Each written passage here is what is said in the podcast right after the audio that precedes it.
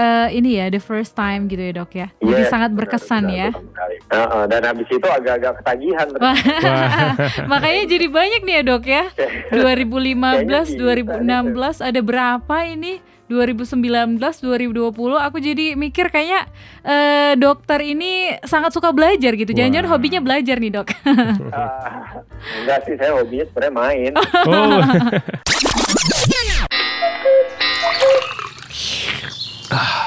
Ngopi yuk, ngobrolin profesi. Hai, halo teman Del. Ditemenin lagi sama Riri Manulang. Dan juga Kirby Jackson Simanjuntak teman Del di podcast kali Radio ini. Del FM yang Hmm. segmennya itu ngopi yuk, ngobrolin, profesi, yuk. Wah. Nah, sebelumnya kita tuh absen ya. Hmm. Eh, beberapa minggu ngomong sama dokter atau ngobrol sama dokter. Nah, langsung aja kali ini kita kasih tahu sama kamu kalau kita bakal ngobrol lagi sama seorang dokter nih. yaitu Dokter Diandra Parikesit yaitu spesialis urologi teman Del. Nah, jadi untuk kamu nih yang pengen tahu ya kayak cakupannya urologis itu sampai di mana, Hmm. Terus eh, juga gimana sih pengalaman seorang dokter urologis gitu ya? Nah kita mau langsung aja ngobrol bareng dokter Diandra udah tersambung via line interaktif. Selamat sore Dokter Diandra. Selamat sore, Mbak Riri, Mas Kirby. Selamat sore. Apa Dok. kabar dokter? Alhamdulillah baik. Apa Baik, kabar? Puji Di- Tuhan baik. Iya di sini juga baik. Selalu. Gimana nih tinggal di mana dok? Saya di Jakarta. Di Jakarta ya. Oh, Jakarta Iya. Selatan ya, Dok ya? Saya Jakarta Selatan. benar. Oh, iya Oke benar. deh. Dan keadaannya udah makin baik ya dok ya? Ah, iya nih, alhamdulillah udah kayaknya COVID sudah mulai berkurang ya. Kalau Ah. dilihat di di jumlah kasus harian, Ah, ah. uh, jumlah positivity rate atau kematiannya juga kayaknya kayaknya buat Indonesia membaik ya. Tapi ya tetaplah nggak boleh lengah kita Betul. Betul. harus jaga protokol kesehatannya. Iya setuju, Setuju dok. banget, Supaya jangan lengah gitu Iya, ya. benar, Nanti tiba-tiba memuncak bahaya Oh, lagi iya. nih. iya. Oke dokter kita sore ini mau ngobrolin profesi dokter Diandra Parikesit sebagai seorang dokter urologi atau urologis nih dok. Ini masih sangat asing ya di Hmm. telinga kita ya Iya ya. benar banget. Makanya kita pengen Oh iya. Iya, eh, kami sendiri di sini kayak eh, jarang ketemu dokter urologi gitu. Iya, iya, iya, iya. Jadi makanya mau cerita banyak nih kira-kira yang pertama-tama urologi itu mempelajari atau eh, dokter ini bidangnya apa sih dok? Oke, baik. Jadi eh, urologi itu eh, sebenarnya kalau kalau pengertiannya ya, skop Mm-mm. eh, Mhm. kerja kami itu eh, kita menangani eh, penyakit yang berhubungan dengan saluran kemih Oke. pada laki-laki dan dan perempuan ya, artinya mulai dari ginjal, saluran kemih bagian atas, kandung kemih dan saluran kemih bagian bawah. Eh, Mhm. Nah, sama eh, organ eh, reproduksi pria. Oke. Oke. Kalau organ reproduksi peri- eh, wanita kan biasanya dokter kebidanan gitu. Oh. Jadi kurang lebih skop kerjanya itu. Berarti kalau misalnya ada penyakit ginjal itu juga bakal ditanganin sama dokter urologi ya? Benar. Kalau penyakit ginjalnya itu eh, apa namanya, eh, misalkan eh, eh, batu saluran kemih, batu Mhm. ya batu ginjal gitu ya, Mhm. tumor di ginjal dan lain-lain itu biasanya iya. Tapi kalau misalkan eh, gagal ginjal ya, Uh-uh. yang perlu cuci darah segala macam itu masih dipegang eh, oleh dokter penyakit dalam. Wow, Wow. ternyata memang banyak banget Banyak cakupannya banget ya. spesialisnya ya. Banyak iya. Nah dok, kalau Iya. eh, untuk dokter ini banyak banget ya ternyata spesialisnya dok ya. Nah jadi Hmm. eh, kenapa sih dokter sendiri eh, memilih sebagai urologis nih dok? Apakah memang saran orang terdekat atau memang secara vision secara eh, dari seorang dokter Diandra Parikesit nih pak? Gimana dok? Nah, saya sebenarnya Hmm. dulu mulai tertarik dengan urologi itu, saya Hmm. saya tahu dari dulu. Ini kalau saya udah eh, waktu dokter umum ya, lagi sekolah dokter umum kan kita Hmm. ada eh, apa namanya stase klinik yang namanya koas ya. Mungkin Iya. mungkin Oh. nggak nggak nggak asing didengar. Nah pada saat koas di dulu stasenya stase bedah itu kan kita muter tuh ke semua eh, apa namanya disiplin ilmunya ya gitu ya. Ah, ah. Oke. Salah satunya urologi. Nah, Oke. Eh, yang paling saya buat interested banget ke urologi itu sebenarnya ke apa ya penggunaan teknologi sebenarnya. Karena kalau kalau kalau kita lihat zaman dulu jadi urologi ini berkembangnya cukup pesat kalau menurut saya ya. Mm-mm. Eh, zaman dulu itu batu saluran kemih atau batu ginjal, batu eh, kandung kemih dan lain-lain itu operasi itu operasi terbuka. Artinya eh, pasien ini perlu dibedah gitu ya. Artinya Oh. perlu disayat gitu. Mm-mm. Nah, Oke. makin berkembangnya zaman, ternyata ya dengan dengan dengan keilmuan, teknologi dan lain-lain ditemuin sebenarnya kita bisa ngelakuin operasi itu minimal invasif gitu. Itu- Artinya kita Heeh. masuk dari salurannya. Jadi pasien itu nyerinya jauh berkurang, lap- Heeh. apa namanya eh, eh, rawat inapnya juga hanya sebentar. Bisa operasi mayoritas kalau eh, eh, batu saluran kemih itu hari ini operasi besok pulang Wow. Wow. tanpa sayatan, Ha-ha. tanpa pembedahan, nyerinya juga minimal dan lain-lain. Jadi yang membuat saya dulu sangat-sangat tertarik itu eh, pesat perkembangan teknologinya gitu. Karena saya Hmm. pribadi senang tuh gadget, senang Hmm.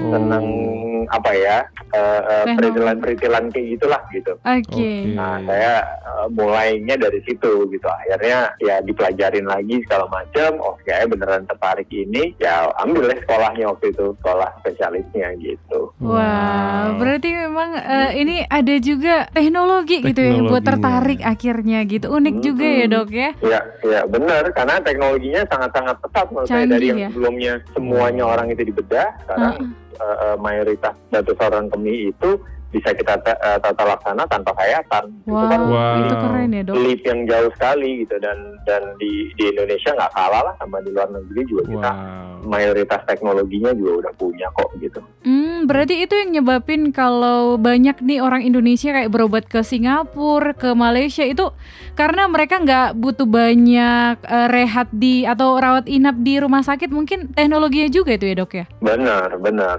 Ya orang ya, eh, ke luar negeri itu kan karena anggapannya di sana dokternya lebih lebih Canggih gitu lebih ya. cakap, lebih Oh. eh, teknologinya lebih lebih tinggi. Padahal sebenarnya kalau saya lihat sih enggak Nggak kalah Nah, juga Indonesia juga gitu ya ya. dan dan menurut saya pandemi ini membuktikan sekali karena orang itu kan dilarang untuk keluar negeri artinya kalau dia udah punya penyakit eh, udah lama yang memang butuh biasanya kontrol ke luar negeri secara rutin Mm-mm. sekarang kan dia nggak punya pilihan kecuali eh, datang ke dokter eh, di dalam negeri ya dokter lokal lah gitu ya Mm-mm. Banyak beberapa pasien saya yang yang seperti itu kondisinya ya gitu mereka malah akhirnya bilang nih kenapa nggak dari dulu aja ya saya berobatnya di Indonesia gitu Ah, ah, tahu ah. di Indonesia udah udah ada ini ada itu teknologinya dan dan dokternya juga saya rasa secara kualitas juga nggak nggak nggak kalah, Nggak kalah, saing ya. gitu sama dokter luar negeri iya Nah. jadi ya pandemi ini ya salah satunya itu mengajarkan mengajarkan kita bahwa apa namanya eh, mayoritas warga Indonesia masyarakat kita juga puas kok eh, kontrol atau berobat ke dokter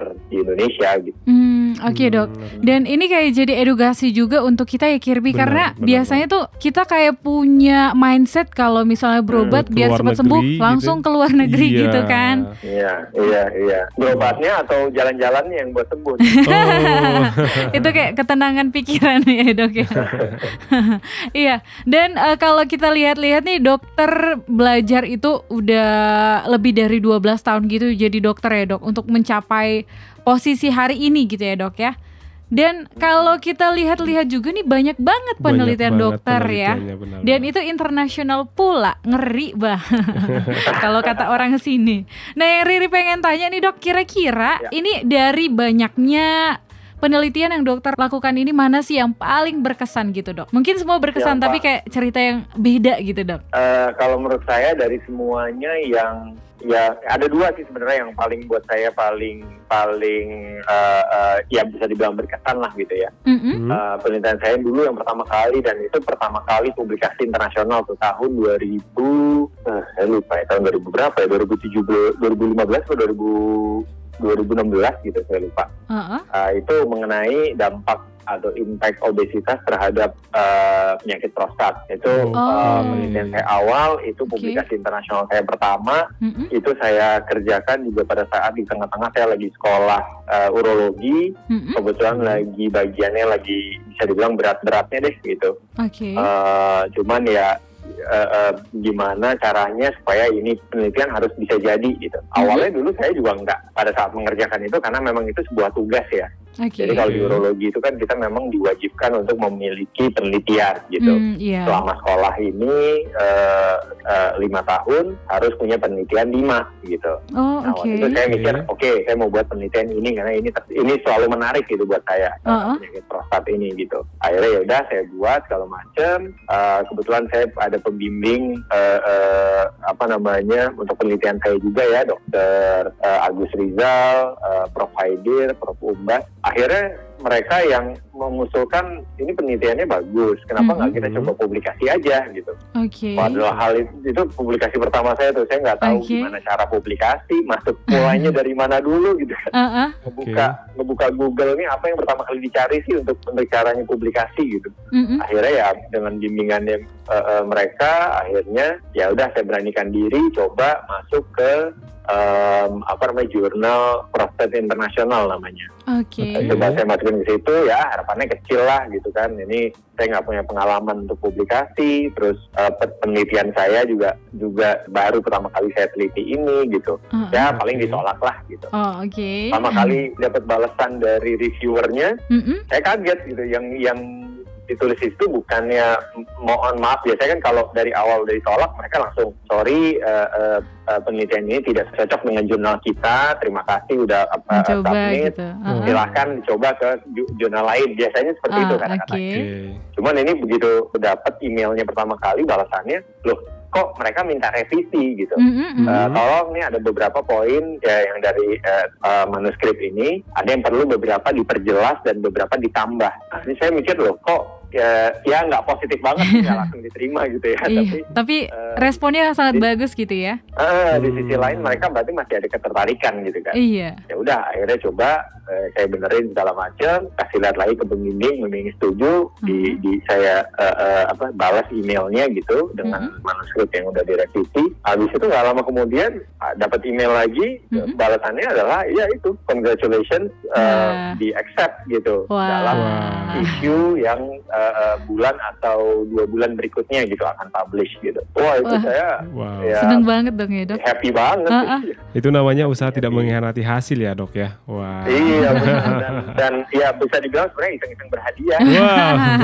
Kan Itu yang nggak lebih pernah- seru nggak pernah ya. kepikiran untuk publikasi itu Wow. Itu mulainya dengan tugas ternyata alhamdulillah ya di- dinilai baik oleh uh, apa Reviewer review sana ya. internasionalnya lah Hmm. gitu iya reviewer internasionalnya gitu. Oke, memang Itu- jadi sangat berkesan karena ini eh, ini ya the first time gitu ya dok ya. Jadi Yes, sangat benar, berkesan benar, ya. betul sekali. Heeh, dan habis itu agak-agak ketagihan makanya jadi banyak nih ya dok ya. 2015, Kayaknya bisa 2016 ada berapa ini? 2019, 2020 aku jadi mikir kayaknya eh, dokter ini sangat suka belajar gitu. Jangan-jangan hobinya belajar nih dok. Ah, enggak sih saya hobinya sebenarnya main Oh. Bukan belajar ya.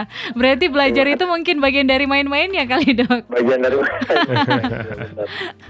ya sebenarnya banyak juga penelitiannya itu nggak banyak sih sebenarnya beberapa Hmm. yang akhirnya keluar pada pada masa pandemi ini gitu jadi ya Oke. tadi mungkin eh, ada ada ada apa ya eh, hal positif juga yang bisa diambil dari pandemi ini ya salah satunya kita meneliti mengenai dampak eh, eh, COVID Covid. eh, pada praktek urologi eh, di Indonesia Indonesia. dan juga eh, kemarin juga baru dan dan Desember nanti juga akan yang yang berikutnya akan publikasi juga mengenai dampak eh, apa namanya eh, pembelajaran jarak jauh ya Mm-mm. terhadap eh, dokter di Indonesia gitu. Wow. Jadi kita meneliti mengenai eh, sebenarnya efektif nggak sih eh, eh, ini kan kita semua pasti udah mabok eh, apa namanya Informasi. online lah kan Ah, ah, semuanya ah, ah. Hmm. video call lah, video conference lah apa segala macam. Tapi apakah itu memiliki dampak gitu terhadap Hmm. eh, praktek sehari-harinya dokter gitu kan? Itu kan belum ada. Nah ini Oh. kemarin kita baru Oh. baru coba publikasi itu gitu. Alhamdulillah sih keterima lagi. Eh, nanti yang berikutnya publikasi Desember. Wah, Wow. terima kasih banyak loh dok. Karena dokter eh, selain eh, mendedikasikan lewat menolong dan menyembuhkan, tapi juga lewat penelitian itu jadi banyak pengetahuan baru ya Pengetahuan yang akhirnya baru, didapat sama benar-benar. masyarakat gitu. Benar, benar, benar. Memperkaya manusia lagi nanti. Iya. Nah, Betul, untuk betul. dokter sendiri nih dok, eh, selain kesulitan atau tantangan nih dalam melakukan penelitian, eh, apa saja sih nih dok yang menjadi kesulitan dan juga tantangan dokter selama menjadi seorang urologis nih dok? Oke, oke. Ini eh, pertanyaan sebenarnya agak agak nyambung dengan eh, kenapa saya tertarik ke, eh, kepada urologi gitu ya. Benar. Kan tadi saya bilang memang utamanya itu kan eh, apa namanya teknologinya, alatnya, operasi segala macam. Cuman Mm-mm. ya mungkin selama saya sekolah saya nggak nggak begitu memperhatikan itu ya karena uh, apa namanya saya dulu sekolah di di UI di di RSCM yang rumah sakit pusat rujukan nasional yang eh, bisa dibilang ya alat-alatnya udah paling lengkap lah di sana gitu jadi saya sendiri pribadi nggak pernah berpikir bahwa oh kalau misalkan saya praktek tuh saya yang harus mikirin alatnya sendiri gitu karena Mhm. Hmm. Di RSCM kan juga perawatnya udah cakep, eh, semuanya udah udah udah tertata rapih lah gitu. Sehingga Oke. kita sebagai peserta didik itu kan hanya mengikuti aja apa yang perlu dikerjakan kita kerjakan, eh, yang yang operasi dan lain-lain lah gitu. Mm-mm. Tapi begitu lulus, saya kebetulan diberi kepercayaan dan beban sebenarnya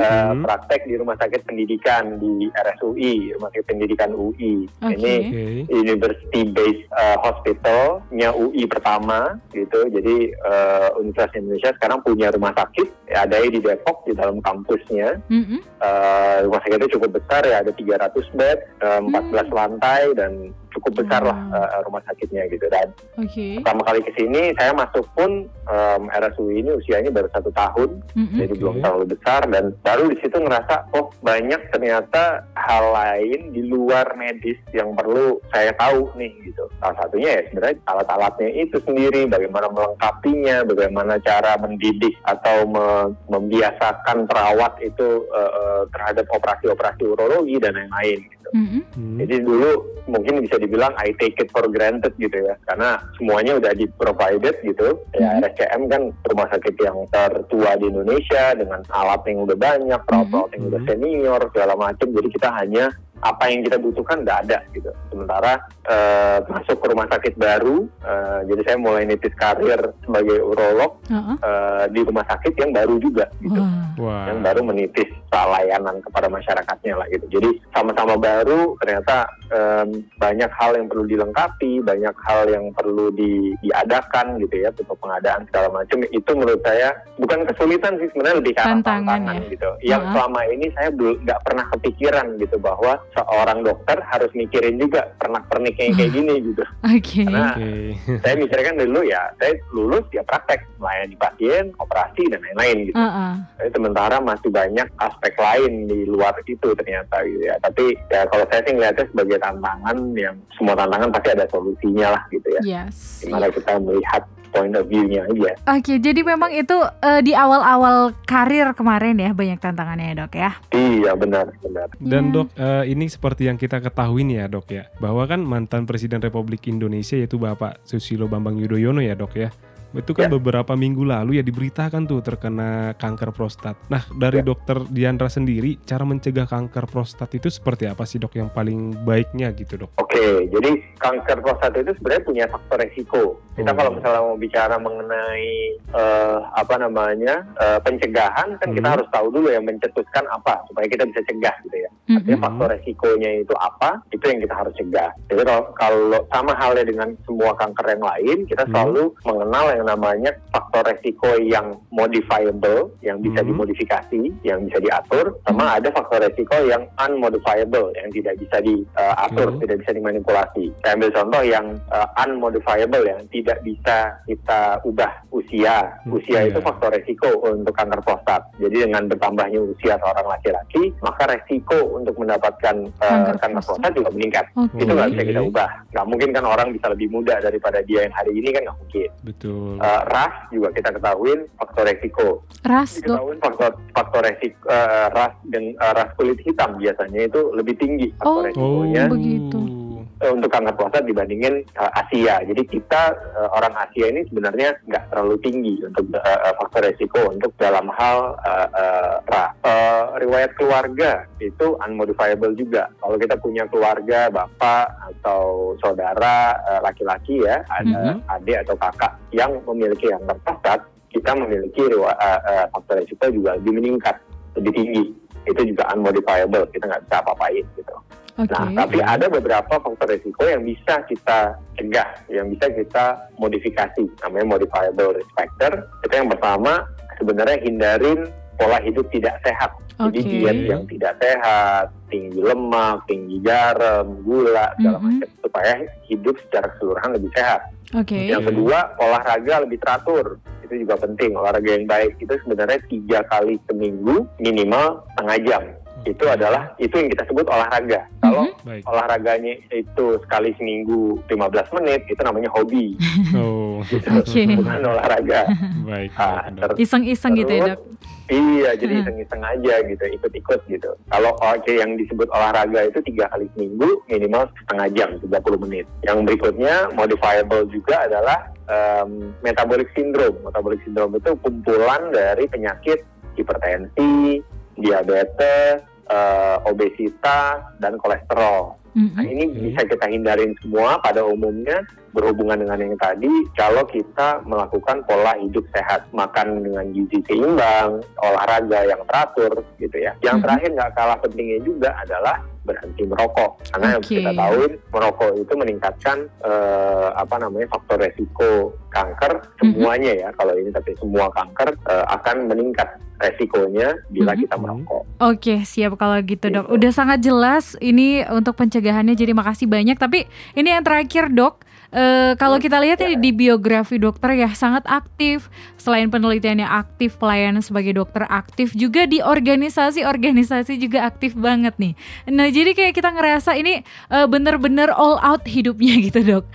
Jadi aku penasaran apa sih yang pengen dokter sampaikan juga yang mungkin bisa jadi motivasi atau juga inspirasi atau pesan buat teman Del yang lagi dengerin kita sekarang. Oke, kalau misalkan eh, kalau saya sih menurut saya dalam hal memilih karir itu pastinya harus dari hati juga ya gitu. Artinya panggilan juga. Passion gitu ya, Dok. Eh, kalau misal yes itu itu yang paling penting sebenarnya mungkin bisa eh, didorong atau dimotivasi oleh orang tua oleh orang sekitar kita sih nggak apa-apa tapi yang paling utama adalah Mm-mm. passionnya sebenarnya Oke. keinginan kita tuh maunya apa sih gitu dalam Uh-huh. hidup ini karena kalau kita sendiri aja sehari-hari bangun tidur menjalankan apa yang kita kerjakan aja udah nggak enjoy Mm-mm. Hmm. ya susah untuk kita berkembang, susah Yes. kita untuk berkarir, susah kita untuk berprestasi jadinya nantinya. Gitu. Tapi kalau dal- setiap hari bangun tidur itu semangat, Mm-mm. happy dan dan excited gitu terhadap apa yang kita kerjakan, Mm-mm. nah itu jadinya seolah-olah eh, kerjaan kita itu jadi hobi. Yes, Iya. Itu berarti dulu eh, ya dulu orang tua saya pernah bilang seperti itu. Kalau kamu jadiin kerjaan kamu sebagai hobi, Mm-mm. kamu nggak akan berat ngerjain itu gitu. Tapi kalau kerjaan kita adalah kerjaan yang kita terpaksa untuk mengerjakan, itu yang yang akan jadi berat dan jadinya setengah-setengah kita ngerjainnya gitu. Yes, setuju, Jadi Dok. bi- Setuju banget. Nah kalau kita bisa mengerjakan kerjaan kita sebagai hobi, ya kita pasti semua orang pasti sana ngelakuin hobinya dia gitu ya. betul, betul. Jadi jadi pasti akan lebih semangat dan kalau saya sih juga selalu constantly menantang diri saya sendiri gitu. Uh-uh. Artinya jangan eh, kalau kita udah berada di comfort zone Heeh, itu artinya kita nggak berkembang. Yes. Iya. Pokoknya kalau kita udah ngerasa oh, Nyaman-nyaman udah aja gitu setiap ya. hari ini enak-enak aja, Harusnya ada yang Kita salah gitu ya, Dok. ya, kita harus step back dulu. Ini kayaknya ada yang nggak bener nih. Uh-uh. gitu. Kok, kok kok hidupnya nih kayaknya enak-enak aja Enak-enak gitu. aja. Kita Hmm. harus keluar dari comfort zone itu dan nyoba ke arah yang lain gitu. Ya saya alhamdulillah setelah selesai sekolah udah jadi urologi masuk rumah sakit di dalam rumah sakit ini juga dipercaya untuk memegang eh, program ini memegang Mhm. unit ini Wah. masuk ke komite ini dan lain-lain jadi saya pun belajar terus gitu ya Ha-ha. mungkin bukan sebagai dokter urologinya tapi sebagai eh, eh, komponen lain di rumah Ha-ha. sakit gitu jadi yang yang selama ini saya nggak pernah kepikiran ada Heeh. selama ini saya nggak pernah berkecimpung juga gitu. Tapi Mhm. dalam hal opportunity kalau memang ada di depan kita dibukakan pintunya, Why kalau saya sih yang pertama kali di pikiran saya ya YOLO. gitu. You only live once, kapan lagi kita nyoba ini gitu. YOLO gitu ya. Coba, iya ada ya, ada manfaatnya juga YOLO gitu. siap Buat siap. nekat-nekat doang tapi ya Ada pelajaran yang diambil. Seperti itu, iya. Yes. Jadi kita selalu berkembang karena kita selalu berpikir ya you only live once. Kalau kita nggak nyoba sesuatu yang baru dalam Kapan hal lagi? ini ya ya dalam karir, dalam berprestasi dan lain-lain ya. Mm-mm. Ya kita nggak akan ke mana-mana gitu dan nyaman aja udah gitu. Ya setuju. Iya, setuju Oke banget. nih makasih banyak dokter untuk share dan ceritanya hari ini kita udah banyak insight ya Banyak, Kirby ya. banget. Kita belajar banyak ya dari Terima dokter kasih ya. Kesempatannya. Oke dokter, sampai ketemu suatu saat. Sehat-sehat ya dokter. Iya, amin. Moga-mogahan nih kita bisa ketemu Di Danau Toba. offline ya. Iya, iya, iya. iya. Amin. Oke Salam dokter. sehat untuk semuanya juga. Salam sehat. Oke terima kasih ya dokter. Iya, terima kasih. Oke dok, selamat sore dokter. Selamat sore.